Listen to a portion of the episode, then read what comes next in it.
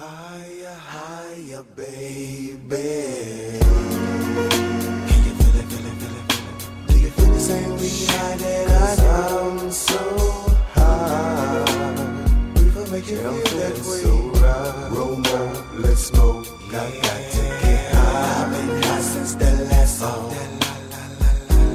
And I just been smoking and smoking, another blunt, roll another up. You know that we can really ease your mind. Every time I smoke a reaper, that indo high makes me fly. If everybody smoked the blunt, relieve the mind, the world could be a better place. If everybody took a break and we all just get wasted, smoked out, out, out, smoked out, out, choked out, out, pull another oh, oh. Oh, good afternoon. You're listening to Cannabis Corner on WNHHLP 103.5 FM, broadcasting live from downtown New Haven and our homes. We are streaming live on TuneIn Radio and NewHavenIndependent.org, also Greenhaven Media. We are also streaming live video on Facebook. Just go to your facebook.com slash New Haven Independent go to your Facebook page, look us up, and hit see first, and you can get to see all the great programs that we have here on WNHHLP. Well, it is Monday, September the 26th, 2022. I'm your host, Joe LaChance, and I am joined here by my co host, Uncle Lou, Lou Ve- Luis Vega III. How are you, Uncle Lou, today? Hey, how's it going, good brother? I'm doing all right, doing all right. You know, just powering through, keeping on in the battle. It's actually Yom Kippur, so um, happy New Year to all those that follow in the faith of the tribe. So uh, Yom Kippur, pushing forward in that. Joe, also would look forward to hearing an update about how you're doing out there in the Isla. I'm doing well here as we keep pushing forward. I got the kids hanging out. We're working. You know, days off of school don't mean days off of work, but um I'm looking forward to a great show. Yeah, I'm I'm sorry we missed our show last week.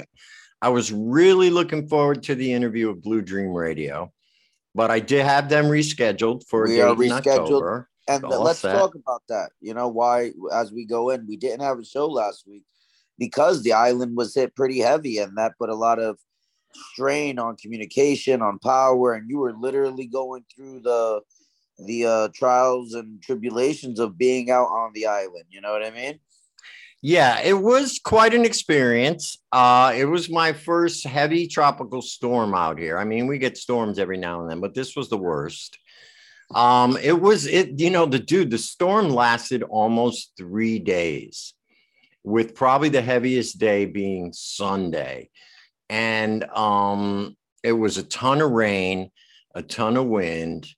Um, and you know, interestingly enough, the small island that I am on, Vieques, one side of it got hit pretty hard.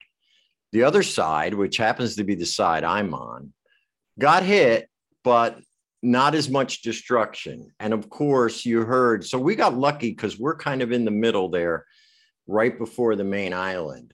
The main island, though, I was only out of power for three days, which is pretty good. You know, you would think they would restore power to the smaller islands after they restored to the big island, but the big island sustained much more damage than we did, especially on the south and the west side. I mean, I'm sure you've all seen videos of the uh, the bridges being washed out, the the roofs flying off, the cars being washed away, and that stuff all did happen. Um, it took six days for them to get the power up in San Juan, so you know the grid took a big hit. So Because- Joe, the I guess this the topic here is most people here in the US did not know about that unless you're somebody who's directly affected. Um, I guess one of the Oh. big controversies that going on is there's maybe 60 seconds about what's going on on the island, and they're still doing news coverage about the Queen. So Yeah, yeah, that is true. I mean, obviously, I don't get to see what they're covering on the news in the States, but I did hear that. And it's a real shame because, you know, this island has always been treated kind of like a stepchild, you know, as well as all the other territories. I'm not saying they're they're treated any better because they're not. And um, fortunately, they they did come down. A, a representative from FEMA did come down to look at the damage. The New York City governor sent down a bunch of cops today because apparently there's been crime. But yeah, the fact that it wasn't really covered is kind of disturbing because there was a lot of damage, you know, and this hurricane itself is still going on. It's creating havoc up in Canada and Nova Scotia. And this is the same storm that hit us. And, um, you know, it is a shame. It really is a shame because right now, half the island is still without power and nobody's really talking about it you know nobody's really talking about and this happened. is where businesses the, the largest part of this is that luma is is the uh so for our listeners who are kind of wondering what's going on and what ended up happening the couple years back after maria there was a lot of it uh, there was definitely found out the infrastructure on the island was really tough and old and outdated antiquated and then they privatized the power companies and when they privatized the power companies people that had been working for the the public utilities, public works, you know, right. our utilities are public. Um, so who, who, those who were working for them, their benefits were not going to be respected or absorbed, and everybody had to start brand new. Um, what ended up happening is that Luma ended up with a, a lot of low wage jobs with underskilled employees with no training, and they've kind of kept a minimal level level of service with a very high high amount of charges. Um, yes. Um, so where electricity is very expensive, at the same time the the infrastructure is not in place, and we see that throughout the U.S. in smaller towns that are that are still a little bit back in the date, and then we don't necessarily see that now in the major metropolitans. And you know, when you move into the space, you can say San Juan is a major metropolitan of Puerto it's Rico, capital city. Yes, and you know, a lot of infrastructure is still very, very, very antiquated, and it's old. And we're using power lines that we know that this isn't a storm area and hurricanes. And now, when infrastructure is being built, this is when we talk about putting power lines under the ground but this creates a this is a plan that puerto rico has been working on you know anything for energy is a huge thing but let's talk let's say a large scale cannabis cultivator comes in um couple dispensaries and they they decide hey we're going to do infrastructure upkeep. They can literally get some roads repaved and put the uh put the power lines, bury the power lines during that time. You know, now we're doing subterranean bury uh, lines like they're doing nowadays to avoid the that that issue. You know. Yeah. Right. So yeah, what happened on the island is you you pretty much nailed it. The governor, the new governor, you remember they threw out the old guy because he was corrupt, because he took FEMA funds, and because he misappropriated it and got caught. So the new governor decided to privatize not only the electricity, but the ferry system as well. Because, um, you know, obviously it was just costed too much, I guess, for the municipality to run it. And I'm sure they got a good deal. But the thing that struck me is this is a Canadian company. This is a Canadian company, Lou. Why was a Canadian company brought down to Puerto Rico to take over the electricity?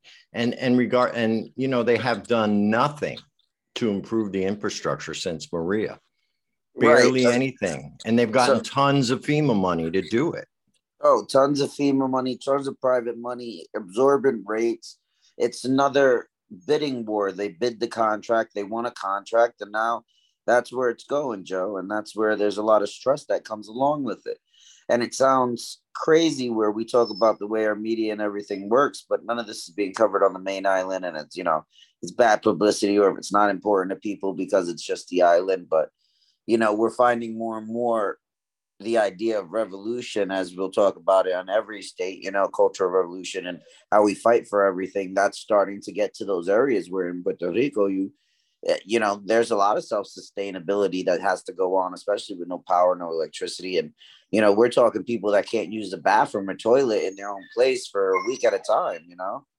Yeah, yeah, no, exactly. And and it just seems like the states, they just don't care. They'll keep throwing money down here. But the thing is, you know, I don't know if you know about the Puerto Rican government, but it's like systemic Yeah. corruption. It's, It is it's- systemic it's systemic does it corruption. You know, because now we'll get it in, and now the representation comes from only certain parts, and the money will only go to a certain part of Puerto Rico. You know, everybody talks about the west coast of Puerto Rico as that's where the expats mostly end up, and you know that's that Rincon area. And anybody who's listening to this on Cannabis Corner, the reason why we talk about the islands and different parts of America is because hey, cannabis is everywhere. We got You know? cannabis, we got a great cannabis program here, of medical program. The medical program here blows the Connecticut program away. There oh, is Oh, yeah. n- no MSOs where- here, and it's where all this devastation, I believe there is some solution from the cannabis industry. I believe that, especially in the island, cultivation doesn't stop it as they're going through outdoor cultivation. You know, like the storm did some damage to things, and if there was, you know, checks and balances set in place, but it's not stopping cultivation. No, You know, No, no, no. And and yeah, I see we are joined by Jason Ortiz. I want to give him a quick intro, but I know he's got a lot to say about this this issue because as you know, both you and him are are Puerto Rican. And so let's uh let's talk about that, but I just want to give him a proper intro. Jason Ortiz, coming on the air right now, is SSDP's executive director. And in addition to being a longstanding alumnus, Jason has been on the front line of the cannabis e- equity movement, and I can vouch for that. Jason is a founder of the Minor- Minority Cannabis Business Association, where he led efforts to create model, model cannabis equity policies at the state and municipal levels. While he comes with extensive drug policy expertise, Jason has experience in organizing on numerous issues, including his role in director of campaigns with vic- murder victims' families for reconciliation, where he worked to end capital punishment. And he also served on the National Puerto Rican Agenda, where he helped with Hurricane Maria relief efforts and continues to address issues of economic justice for his island. I'm going to leave it right there. Jason, how are you today? Um, Doing It's all right. it's always a pleasure to have you on the show. And um, you know, me and Lou were just talking about, you know, why we didn't have a show next week, last week, and it was because obviously of the blackout here and everything. And we've been discussing the state of the island right now Sure. and um, why there has been a no media coverage when pretty much half the island got devastated.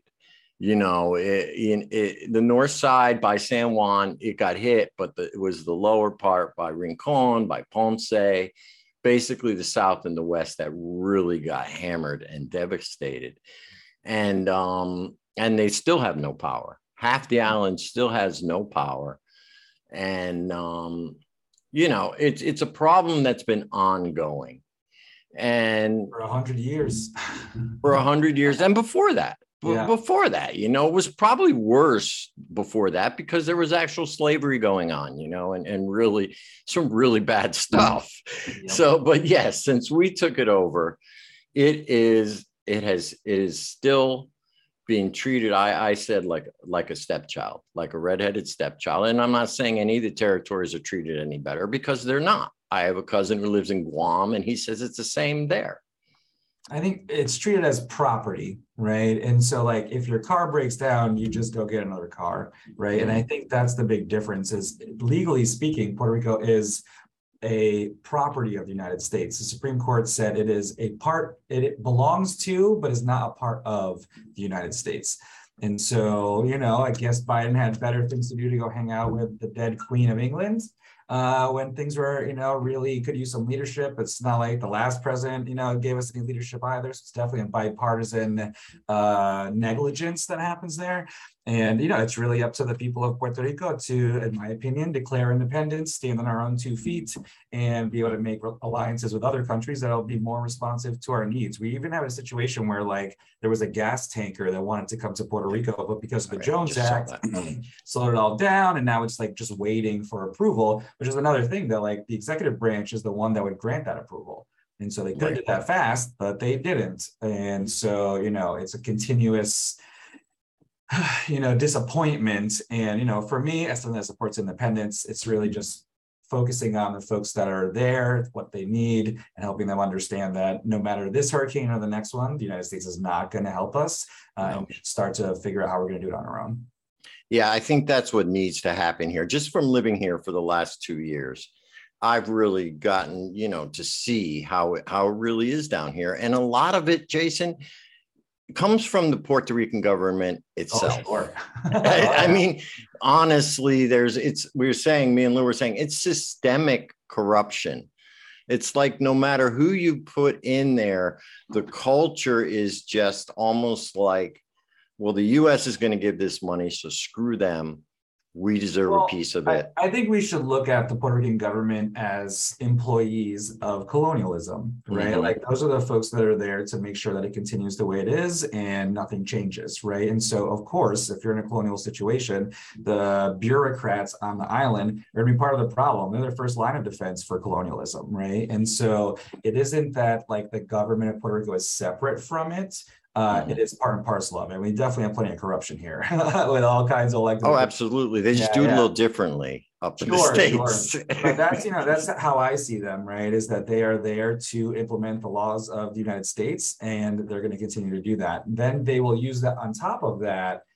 Crises are something that politicians always want to make sure they take advantage of, and so they've become really adept at using crises and continuously creating Oh, crises. oh, they certainly did this right here, Yeah. right, right here with this one. It's Yeah, so yeah. Blatantly last one and the obvious. one, yeah. And so, you know, and it's frustrating to see, you know, that we keep doing the same thing over and over again, and yet still are not coming to terms with the fact that we have to do something different, It really gave me hope a few years ago when they they ousted the governor. Right? You know, I mean, that was almost what inspired me to move there. I'm like, wow, these people really will get up and fight Mhm, for what they believe in. And it was amazing what they could do when they could all get on the same page. Right. Now, unfortunately, what's happened in the years following that is people have become kind of split on different issues, right? You know, because Sure. there's the statehood issue, there's the independence issue. Now, everybody's very upset about Luma. Yep. So that's, you know, and the whole issue that they feel like this government is selling off the island mm. pretty much. And and they are. Right. You know, they really are. yeah. As much as it's nice to get that 4% tax break, and I haven't taken advantage of it, I haven't become a resident, I haven't set up a business here because I just don't, I don't feel like, you know, I see the people that are coming in and taking advantage of it, and they're just doing exactly that. They're taking advantage of it, the island. They come in and say they're going to contribute back and give back to the community, and they don't. No. They don't. Brock Pierce just bought the W Hotel here. Do you think Right. he's done a damn thing? Do you think he's done a damn thing to help the community or do anything? No. No, it's it's a huge problem. What do you think is a solution? I mean, obviously, for me, even I believe independence is a better option because this, especially like I say, after living here, this is its own country. It Mhm. has its own culture. It even speaks majority a different language. It is its own entity and it should be treated as such. Sure. The fact that we have to buy everything from the US is just a travesty. Like you say, when boats pass by here all the times, we could be buying stuff from Mexico, we could be buying oil from Venezuela, Yep. we could be doing a lot of business with a lot of other countries, but the US prevents that, causing the prices to be higher for everything because of transportation costs, you know, cause causing the, the supply to be limited by what and it's just you know you got to live here and i know you know to understand it and see it Sure. firsthand you know just see it with your own eyes and you're like wow this Yeah. place has really been treated badly what do you think is a solution i mean I mean, revolutions never solution. work the revolutions i believe in evolution It, I mean, but revolution in the breaking of your own chains is literally the only option available to the people of Puerto Rico.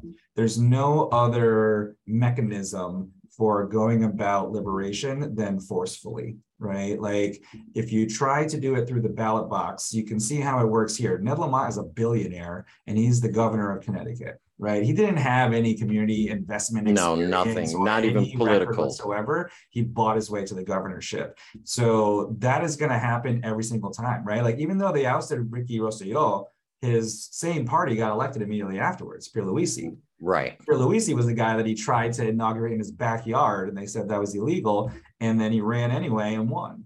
So right. the electoral process is not uh, a mechanism under colonialism that is really feasible, right? There's the UN that could force the issue, but that takes forever and it's not really that successful, right? Like it takes a lot to do that. And if you look at every other nation in the world, 99.9% of them got their liberation through revolution. And so mm-hmm. whether that has to be violent or not is another question, right? Like we got rid of Rosselló and it was not a violent revolution at all. But taking out one head of the Hydra doesn't kill the beast. The Hydra, right? Yeah, you know, and so even the other members of his cabinet got indicted and all this stuff, right? And so I think people are afraid of dramatic change and maybe don't understand exactly like the step one, two, three, four, five of how it would go. Mm-hmm. And that's where I think mm-hmm. independentistas haven't done a good job actually laying out that. I think they need to be more organized. Oh yes, definitely more organized, and you know they're an establishment party in a way as well, and so they have their own entrenched elitism, and it can be difficult to get young and new voices within the independence movement as well. Mm-hmm. And so, but if you look at Alexandra Lugaro, who was pro-independence, and the Independence Party, if you combine their vote totals, they got more than Pierluisi, but we split the vote, and so they both lost, and Pierluisi won with like thirty-three percent of the vote. Right. Right. But when it comes to how can we solve this, right? There's a lot of things that folks may think are a good idea, but won't actually get us there. And mm-hmm. there are things that will actually get us there that folks reject outright. And we have to move past that. Like there really yeah. is only one option, and that is forcing the current government off the island and replacing it with a new one. Right. And you have to have that all set up and in place. It's not something you can do by the seat of your pants, you know, if you want No, and it takes a big um, machine and to get it operational, you know, like the system will respond to that. you know, right. like if they see folks getting really organized, you know, the impression will increase. And throughout history, that's what's happened, right? They've cracked down, they murdered independence activists, they, you know, oh yeah, and tortured um, Pedro Albizu Campos. And so there's definitely historical precedent for what they will do. But unfortunately, we live in a violent world and colonialism is a violent relationship. Mm-hmm. And trying to be nonviolent in a place of whips and chains is unfortunately, you know, wishful thinking. Uh, it simply won't work. And we can either continue to let our people die from neglect and hurricanes and you know lack of food and water or we can do what we need to do to make sure future generations don't have to go through this and you know lots yeah. of folks have done that right there are many countries that have defended themselves from foreign oppressors and i don't think we would have faulted them for being immoral I don't right. think anyone would fault a slave for breaking their own chains, right? Like, is right. it a violent act? Yeah, of course, property destruction, right? But the situation, if it is that dire, right, requires more intense and immediate solutions, or you're just going to continue to suffer. You're spinning on the same wheel, right? Right. we've right. been for no. 100 years, right? So it's not like we haven't given this other option a shot. it's had its ability to solve the problems or not. The statehood party has had their time to get statehood or not. All that has failed. And so I really think we have to just be honest with everybody that if we really want to end this, we're going to have to escalate. Yeah, I don't Here, think. In let me. Uh, yeah. I apologize. Just one little, I guess, caveat. Just Puerto Rico hasn't been is one of the longest running colonies in the entire world in history. Ultimately, yes, from now, the start. Yes, from the very start. You know, to say the Puerto Rican people haven't been free to be Borinquen for hundreds and hundreds of years is not an exaggeration. Sure. You know what I mean? And I think that there's a lot of people that have Stockholm syndrome. And they're like, but we can't be free. We can't be independent. What are we going to do? You're, you're going to survive just like any well, yeah. other country and any other part of the world. That you can Puerto Rico would become more vibrant. It would take responsibility for itself. It would have so many more avenues to do things. Costs can go up, down. Costs can go up. Infrastructure can be improved because now we're not withholding to just one location, the idea of actual free trade comes into play. You know, the actual liberties that are dangled. Uh, so I, I've always said it. It is what it is. I'm completely for independence as a country. You know what I mean? And that's just what it is. I believe that there's ways that it'll be able to. Well, how would it work? How would it do this? Ultimately, you can just claim independence and then give your citizenship to those who are claiming it within a certain window, and the state, the the anybody in the states would make their choices if they like a dual citizenship or if they, you know, there's ways to do it. It's it's not that it's unprecedented. It's people are scared of the growing pains, but don't necessarily see what's happening currently because yeah. of everything that's going on. How much land is being lost? It's we see it, we're seeing it happen with Hawaii. And that's from statehood till now it was the yeah. newest state, and you've seen the entire culture turn into a tourist trap. Yeah. Um, what's the plans for Puerto Rico at the 51st state? The next tourist trap? yep. Yeah. you know, like where our culture becomes luau's and yep. not to downplay, but because they're but we've seen it happen on residential tribe land in the in the main in the main uh, casinos. Then we're seeing it in the islands. What what you know? What's our next independence? Realistically, is it? And then to connect it all to cannabis, an independent country will be able to have an independent stance on cannabis. Exactly. You yeah. know, yeah. so what Colombia's doing.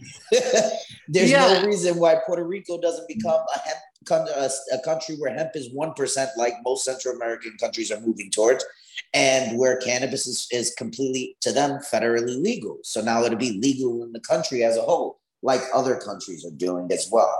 Then we can even open up the opportunities for international trade because a small island can sustain itself, but it'd be nice to do island commerce around you with the different nations that are around.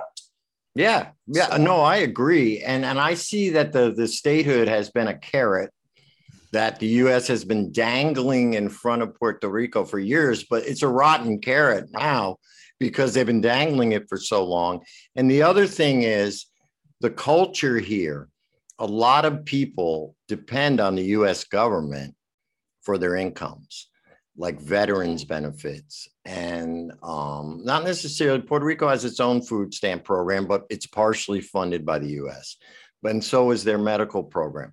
So I think a lot of, especially in the older, you know, the older generations, they're entrenched and they're worried about. So if we become independent, then will will we lose our benefits? Will we lose that big brother, big daddy who takes care of us? Yes, you will lose that, but you can have five or six other partners that aren't your big daddy, that aren't your your owner, that will help you. Now, I, you know, we know why the US doesn't want this to become independent because they're afraid of what countries we would do business with. It might not necessarily be their allies. Do you know so, what I mean? You know, I but I, I do think this is where the diaspora comes in, right? And so the way I tend to feel about it is the folks mostly when it comes to folks on the island are in a toxic relationship with the United States. Right the United States is abusive and keeps folks in that relationship, right? And so we've all had friends or been in those relationships ourselves, right? It's very difficult to see your way out of it if you're,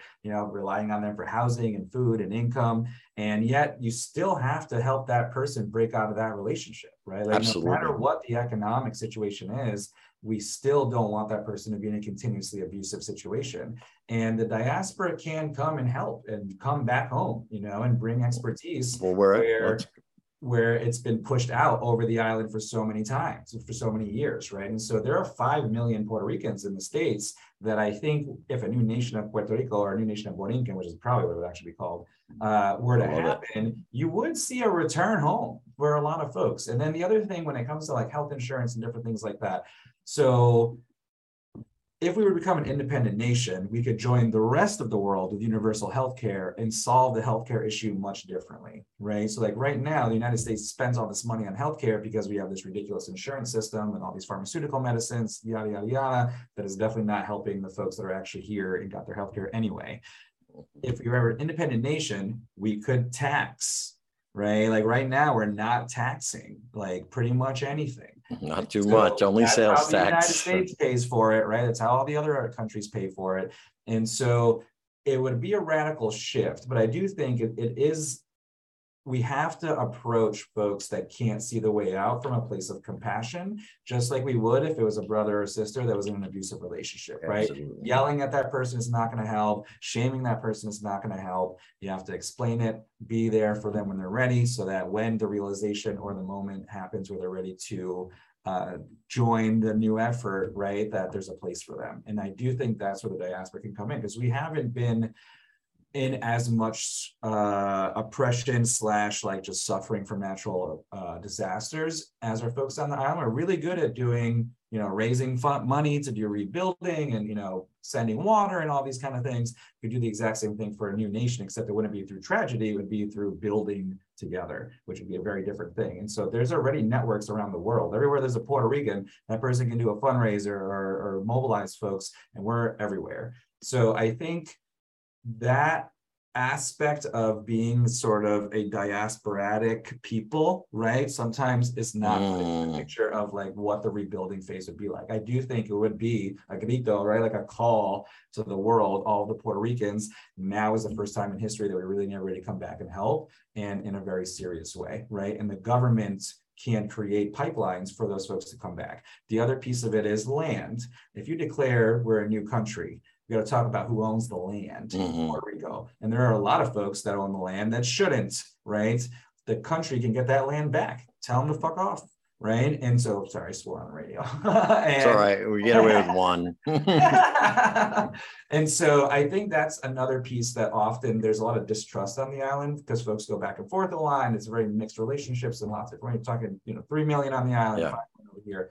But any new government that is coming into being, right, would incorporate those folks as a major effort to pull folks back. And I think the new government can tour the states, go to New York and Orlando and all these places. Connecticut has a ton of Puerto Ricans. Hartford, right? in London. Bridgeport. Yeah, yeah. And so, So per capita, it's Connecticut, Massachusetts, New York, Pennsylvania. Those are the top states of Yep. per capita uh, Puerto Ricans. 10% of Connecticut is Puerto Rican. And so, Jason, now you're a, you are an organizer. You are a very, a very good. Recovering organizer, yeah. I know, and I know that both of you guys have been really wanting to get a presence back down here on the island. You Sure. know, and and it is important, like you say. I remember when they started Israel, right? They made the call for uh, any Jewish people who wanted the to, right to move. return. Yeah. Right, and they did. They came back. Mhm. So you're right. There is a path. I think the people need to be shown. And you know, um, we're waiting for you down here, bro. So well, and, and I think you know th- there's the cannabis industry. There's research in biology all around the island where there's just tremendous Yes. possibly there, right? Like the amount of sun that happens on the island, we should definitely be exploring solar, wind. There's also a lot of wind too, right? But so there's renewable energy, cannabis, biological science, tourism. You know, there's a lot of different things that I think can happen. And I do also think in the not too distant future, Puerto Rico will probably also be in a place where folks go for psychedelic assisted experiences. mhm, Uh, it's a very healing place to be, right? Like no matter what's going on in your life, it does feel a little better when you land in Puerto Rico, but it also has some beautiful and peaceful natural environments that I think that is going to be another big part of what Puerto Rico can do in the tourism world, but you know, another level. a little Yeah. bit, yeah, yeah. Not Yeah. No. food, right? Like there's also it, it is a very lush island. You can't grow a lot. We ship a lot of it to let Walmart sell it and things like that. But I think there actually is quite a bit of local economics that we can There work is. on and a, and a significant number of unused manufacturing facilities that the pharmaceutical companies left behind, which have been taken over by some cannabis companies. Exactly, right? And so it actually does have a good amount of like manufacturing infrastructure because of our relationship with the United States. And so it is one of the more developed countries in the Caribbean. And so it actually would be starting from a much stronger place than most nations when they went through their revolution. Right. So, and, and like you said, the resources here are, I mean, we used to have a sugar, sugar, big sugar business down here, coffee, all kinds of things that you could grow and export Right. to other countries, including, like Lou said, hemp. Yeah. because we have the sun here, because of the lushness, we have volcanic soil. I mean, you can't grow much Coconuts. coconuts, plantains, bananas, mangoes. Believe me, I got them all in my yard. I got Too avocados. many I- mangoes sometimes, you know. oh, you after the storm, I got a box of 50 of them. So, but yeah, no, I agree. And this, and especially now since I've been living here, I have definitely become a lot more aware, a lot more educated on the history of this island and and and through experience, seeing what the people have to live through. So I'm I'm down and you know, while I'm here, I'm going to to uh you know, do as much as I can, at least on my small island, to keep it keep the culture here because Wow. we're even having that problem here. You can't find a rental on this island, Vieques. Everybody, there's, you know, let's say Americans come in, buy properties, and then they Airbnb them out. So this island has even become more of a tourist island. If you want to move here, you can't find a place to rent for six months or a year No. and it's it's sad it's really sad and it's starting to happen on the main island too because you know people are coming in just buying up properties Mhm. because the governor is giving them that nice tax break yeah, but that's why when we become independent, you take it all back. Take it all back. It we don't need brock pierce and logan for- paul here. For the return, folks. we don't need logan paul We'll- we'll or brock personally give you a colonizer's house to come to if you come back to Puerto Rico. yes absolutely. I'm down with the cause. I don't see statehood working. A house and a Um, hemp farm, and I think we could get people to come back. I agree i agree let's set that up There we go. I would take that deal, right? I know Lou would take that deal. absolutely What how Yes. you know, an acre, an acre of land and a small house to Yeah. grow hemp. Go for us. Back to the George Washington days. It's a requirement. Come It's a It's a requirement. Yeah, I like it. You have to grow it. you have to grow hemp. So, all right. So, we got a few minutes. I want to, I know that there's a lot going on in Connecticut Sure. and there's a lot going on nationwide that you wanted to chat about. Jason, you, I, and Lou were all involved in making this plant legal here in Connecticut. How do you feel about the way that the state has implemented the the regulations so far? like I don't know, like a Z minus, right? like, like like whatever the most negative review I could possibly give is like, and it is even more terrible than I like ever imagined. Me right? too. Yeah. Me too. I'm I- I'm like, should we have killed this bill? Did Yeah, we I do the know, right thing? Right? Have you been having that too? Robin Porter was right, right? So like I'll always be able to give her that. And I thought about it because the same thing happened to me with medical. And the thing is, right, like my main priority is always decriminalization, right? Like the business side of it is uh secondary but still very important. Um, and so that's why I still think, right, like I don't I wouldn't want to be fighting this again right now No. right, or having to do it again next year. Because I don't know that it would have been that much different if we do do it. We just would have had none, right? And so that being said, though, like this social equity council, like The wow. joke. What a joke. Wow, like cutting off public comments, failing to submit requests for money. So we just lost 1.5 million dollars. Like the way the lottery was handled, and they literally have done nothing to address anything, right? They No. just tell you to like go call your legislator, right? And, And they like- didn't even make the choices. They subbed it out. They subbed it out to another organ, uh, you know, and, an, uh, and to connect an it to the federal level too. This has been really fascinating in a depressing way for me as well, because I do want to talk federal level stuff. But when we're discussing what to do on the federal level around like definitions for equity and how the equity programs will work, the the equity joint ventures in Connecticut like really throw a wrench into everything because they're equity businesses that are half owned by an MSO. So if there's a federal program that allows for funding to go to equity owned businesses, that means Curaleaf can access the funding and mm, obviously they will win that and they'll be able to do that as much as you know their legal team will let them do it. And so you know i constantly have to say well that would work if it wasn't for connecticut. Multiple Yes. times i've had to say that. And you know like as folks with like safe banking for example like all these things are going around trying to formalize what the qualifications for equity would be et cetera et cetera becomes a huge problem and connecticut is definitely one of the worst offenders, right? But also, you know, look at what's happening in Florida, right? The Florida ballot measure would literally just make it where current medical operators could also sell to adults, like just the general population. So wouldn't create any new licenses.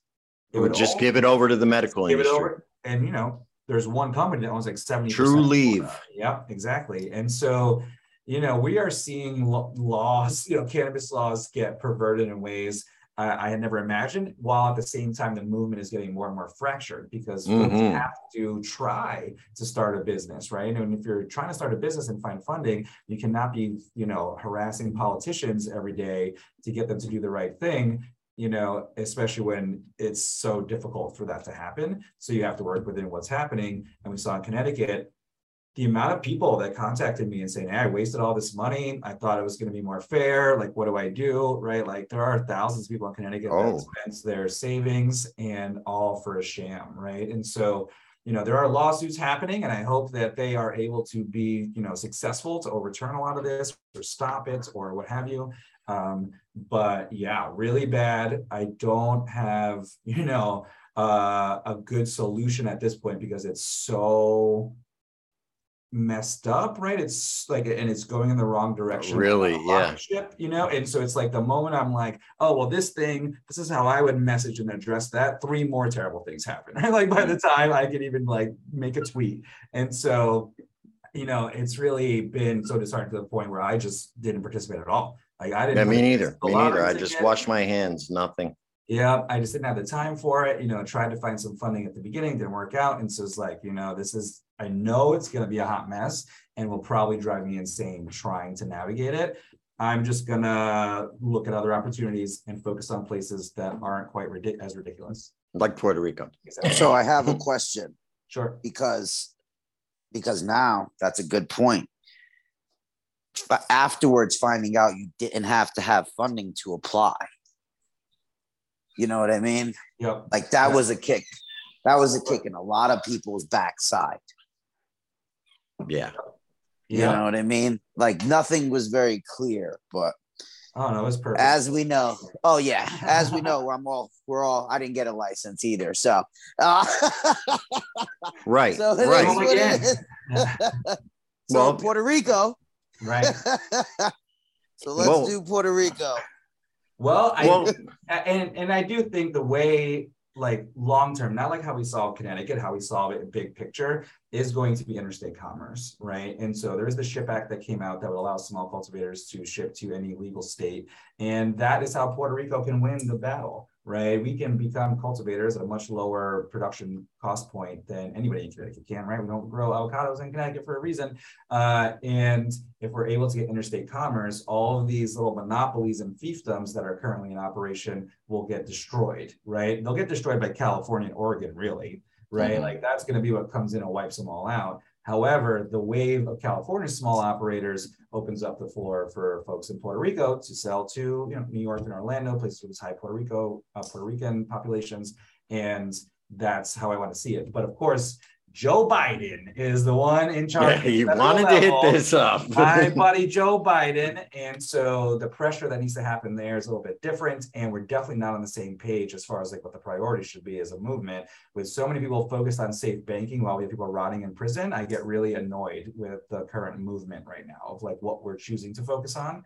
Mhm. Uh, it's like there are people serving life sentences for cannabis crimes right now, and we're talking about protecting the banks, like the Right. banks of all people. Like we have massive amounts of equity, folks. You know, everybody spending lots of time to figure out how we can get safe banking passed, and yet not as much on the criminal justice side of things, which is why SSDP I wanted to get into SSDP, yes, because this is going to be gathering on October 24th to demand Joe Biden release all federal cannabis prisoners. We're going to be doing acts of civil disobedience. We're partnering with the Last Prisoner Project. My good friend Steve DeAngelo is going to be Oh, uh, participating with us. Me and Steve will probably be getting arrested together, actually. And so we are looking for more folks to join us in that movement. If you're willing to risk arrest, it'll definitely be helpful. There are other roles for other folks as well. We need a lot of folks there to be doing co- communications work, calling the press, taking pictures, harassing politicians. And in the lead up to October 24th, because again, that's the date for SSDP's blog. You'll see it the first post. on well now will you be actually going to Washington?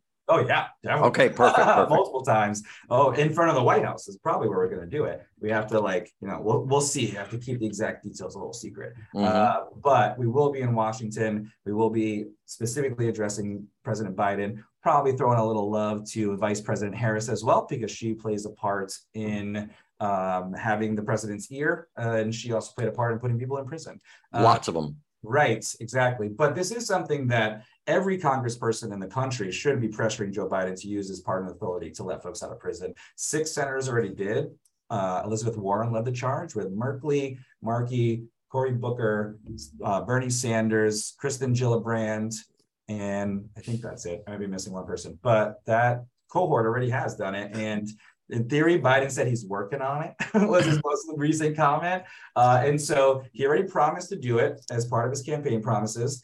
And he has said he's working on it. So now it's really just speeding it up. It's not a radical demand of Joe Biden to let these folks out of prison as 19 states are generating billions of dollars in tax revenue off doing selling way more cannabis than these folks sold to get a life sentence. And so I think now is definitely a gut check for the movement of can we admit that focusing on the nitty gritty business details maybe isn't getting us the traction and the power and the unity that we need to get what we really want. Focus on getting folks out of prison so at least we can build a movement around something that is bipartisan, that is unifying. And then once we're able to actually unite and bring folks together and end some of this petty squabbling, we can start talking about what federal decriminalization looks like. But Right. the way it's going at the federal level is is kind of like Connecticut, right? It's like I don't even want it to go faster. I want it to go slower because it's going in the wrong direction. Right, right. And and it's important. I think the work that you do right now with SSDP is very some of the most important work that's being done in the cannabis industry. Not only in the cannabis industry, you guys are delving into psychedelics uh-huh. now. And I've noticed And that trying since to make sure that the psychedelic space doesn't repeat the mistakes of the of cannabis. the cannabis space. I have to talk Right. about that all the time in the psychedelic space. Of folks like, oh, well, we're just going to put this thing in the law that says those that were disproportionately impacted will get some money, and I laugh at them. it's like, Right. oh, yeah, if only it was that simple, fam. But we have 17 different organizations trying to figure this out. But you think that one little line is going to make sure this happens? And so there's some wishful thinking in the psychedelic space as well. Uh, good thing I have a lot of scars to show them, right? Of like how Right. So You got a lot of battle scars, right? yeah, definitely. So, but but yes, we do. We operate in the psychedelic space, and we want to end the war on all drugs. Actually, we also talk a lot about the more stigmatized drugs: heroin, methamphetamine, crack cocaine, right? Because those are the ones that are really costing people their lives and are harder to talk about for most folks, much more emotional. But we also believe the folks that use those drugs also shouldn't be in prison. Uh, and deserve compassion just like anybody else. And so we Yeah. cover it all. They all have their own different contexts. Every drug has a different community that cares deeply about it. And we try to empower young folks, whichever one of those spaces they want to get into, to do it to the best of their ability. Right, right. And I think that's the key is that you are working with the next generation of activists and advocates. And I have noticed that since you took over, SSDP seems to be more unified and, and more together. I worked with SSDP before during the legalization campaign, and it was in New Haven, and it was the Yale crew. And and I found that they were okay, but they they seemed to be a, a, little uh, they're on their own almost. You Mhm. know what I mean? But I noticed you got you were out in Oakland. You just got back from Oakland This morning, yeah.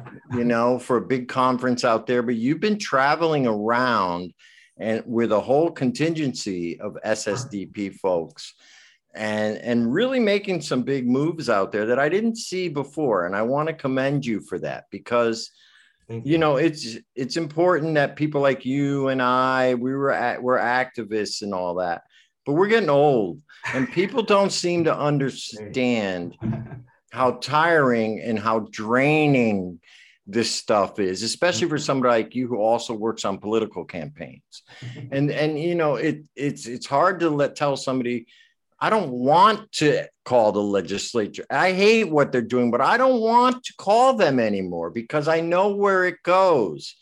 You know, and I know there's going to be a bunch of new legislators in there and possibly a new governor, who knows, but they're all the same they all i hate to say it but they all can be bought and and we saw it when we were trying to legalize that people we thought were on our side all of a sudden somehow became compromised because the money is just getting thrown around at them up there Yeah.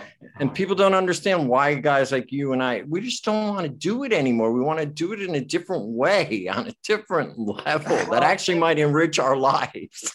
Yeah, I, I, and for me, it's about you know doing what might actually work and not lying to myself about what might work, right? Mhm. And it's a diversity of tactics approach, right? Like we have to do a lot of things in order to get us to the place where more intense tactics will be successful. So you still got to call reps and you know do your forums and like all this, but if there's no second or third year in the mix, you're gonna lose. Right? Right. And so I have to spend a lot of my time thinking what is the second gear, the third gear, the fourth gear, and how do we get folks ready for that? Right. And I think you know when the legalization of fight was happening, we were mobilizing effectively, right? Like, we Absolutely. were everywhere. And so that we were in third gear and then they pumped it into fourth and we're like, we're gonna slam, right? Like everybody for being, you know, a sellout or whatever it was. And you know, it it threw folks off for a minute at the end there, enough where they could like pull some shady stuff.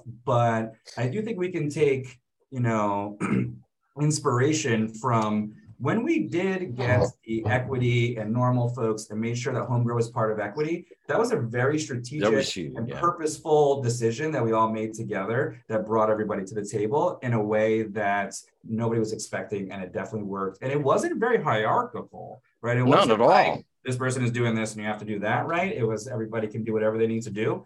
And you know i think at the national level is what we need. I think we also saw something similar when we went to kill the states act uh, in 2018 where it was just very clear folks did not want to continue with the status quo. And it happened. And then new york new jersey and connecticut came online and it was a money grab right? So I think it's it's happened before, right? Like we've seen the flames of revolution within the movement and of unity. I think is really the question there.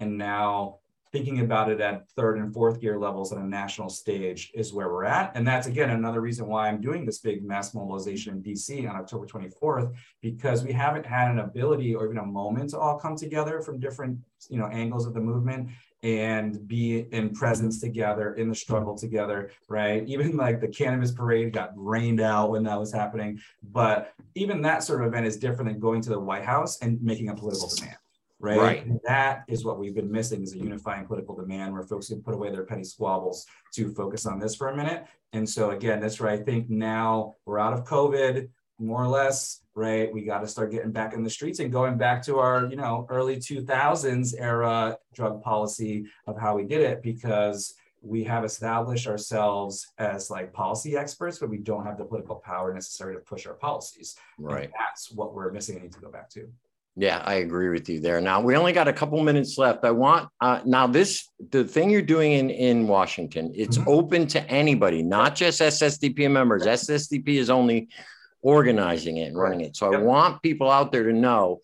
October 24th, it's a beautiful fall day. It's really nice in Washington in the middle of October. I want people, how do they get in touch with you or SSDP to be a part of this thing? And I want you to send me over all the information so I can continue to plug it on the air and plug it through our social media. For sure. I mean, the easiest way to go to ssdp.org on the top right, click on our blog. It's the first blog post right there. That's the fastest way to do it. Although there's another page that has a lot of the action items on it that has different signups, right? So one is a sign up if you want to actually come to October 24th in person. You may need travel support, or you're not sure about getting arrested, or you want to do something, or, or you know someone in DC that can provide housing. There's a lot of pieces there. And there's another one for organizations to sign up to be able to get on our mailing list to be able to spread information. So there's those two signups. So everyone can come. Anyone that is willing to risk arrest, we will help you with the legal side of things. Um, I will be focusing on mobilizing young folks, but everyone is included. And that's where Steve DeAngelo with Last Prisoner Project will also be mobilizing folks. And so there will be a good intergenerational effort here, right? To really bring all the different, you know, age ranges from really young folks in SSDP, like the Gen Zers, so myself, who's a millennial, to Steve, who I believe is a boomer. He might be Gen X. He might be. Yeah, he's a boomer. He's yeah, a boomer. yeah. I don't know, I don't Takes super- one to know one, bro. right, right. You know, but I, I, it is important, right, that like that is happening, right? And regardless of some details and policy that we may disagree with, me and Steve both and Last Prisoner Project feel very strongly that getting folks out of prison should be one of the primary Mhm. things we're doing as a movement, right? And so this is a moment that I invite everyone to latch on to. I invite everyone to also harass your local Congress people and ask them to pressure Joe Biden. Nobody should be let off the hook. So even if you can't come to DC, we want to do actions here in Connecticut. Blumenthal and Chris Murphy are perfect targets. Oh, absolutely. Right. yeah. And so I encourage all the Canna Warriors, all the folks in Connecticut, right, that we can, again, put aside some of this licensing nonsense for a minute, talk about a different aspect of drug policy, come together and talk about that, see if we can work together, put some pressure on Blumenthal and Murphy, and that could literally help get folks out of federal prison, right? And so I definitely would like to talk to all the activists. I've been talking to some folks about trying to do something in the timing, but Blumenthal is running for reelection and Murphy is running to be a progressive senator, just going to run for president someday, right? And so we need to get these folks on record. And if they decide they don't want to send the letter, let's, you know, turn up at their campaign office and make some noise. Yeah, we got to turn it up now. It's time. Like, you know, look, in that last year, on fire.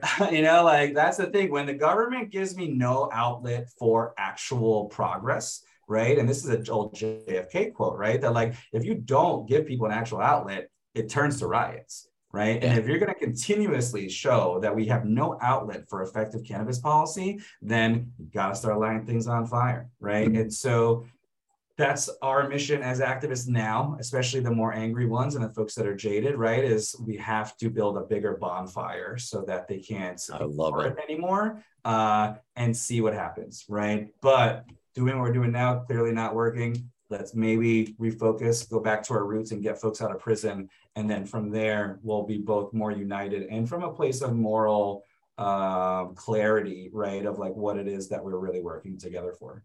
Right. Jason, thank you so much. It's always a pleasure to have you on. Lou, do you have any last words?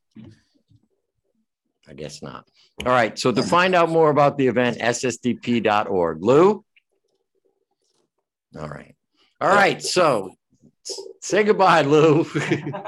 Appreciate you all. Have a great one, guys. All right. All right, man. Can't wait to see you down here. DC, I will send me all over that info. I'm gonna do it right now. all right, Jason. All right, Excellent, care, man. Brother. Thanks again. Yeah. SSDP.org.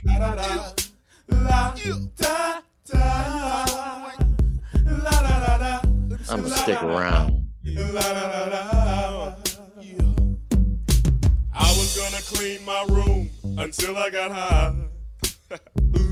I was gonna get up and find the broom. Peace out. See you next week. High. Uh, la, da, my room is still messed up, and I know why. Why, man? Yeah, hey, cause I got high. Because I got high. Because I got high. La da da da da da da. I was gonna go to class before I got high. Come on, y'all. Check it out. Uh, I could have cheated and I could have passed, but I got high. Uh, uh, la da. I'm taking it next semester, and I know why. Why, man? Yeah, hey, cause I got high. Because I got high. Because I got high. Go to the next one. Go to the next one. Go to the next one. Uh, I was gonna go to court yeah. before I got high. Uh, Ooh, I was gonna pay my child support, but then I got high. No, you wasn't. Uh, la, da, they took my whole paycheck, and I know why. Why, man? Yeah, hey, cause I got high. Because I got high. Because I got high. La, la, la.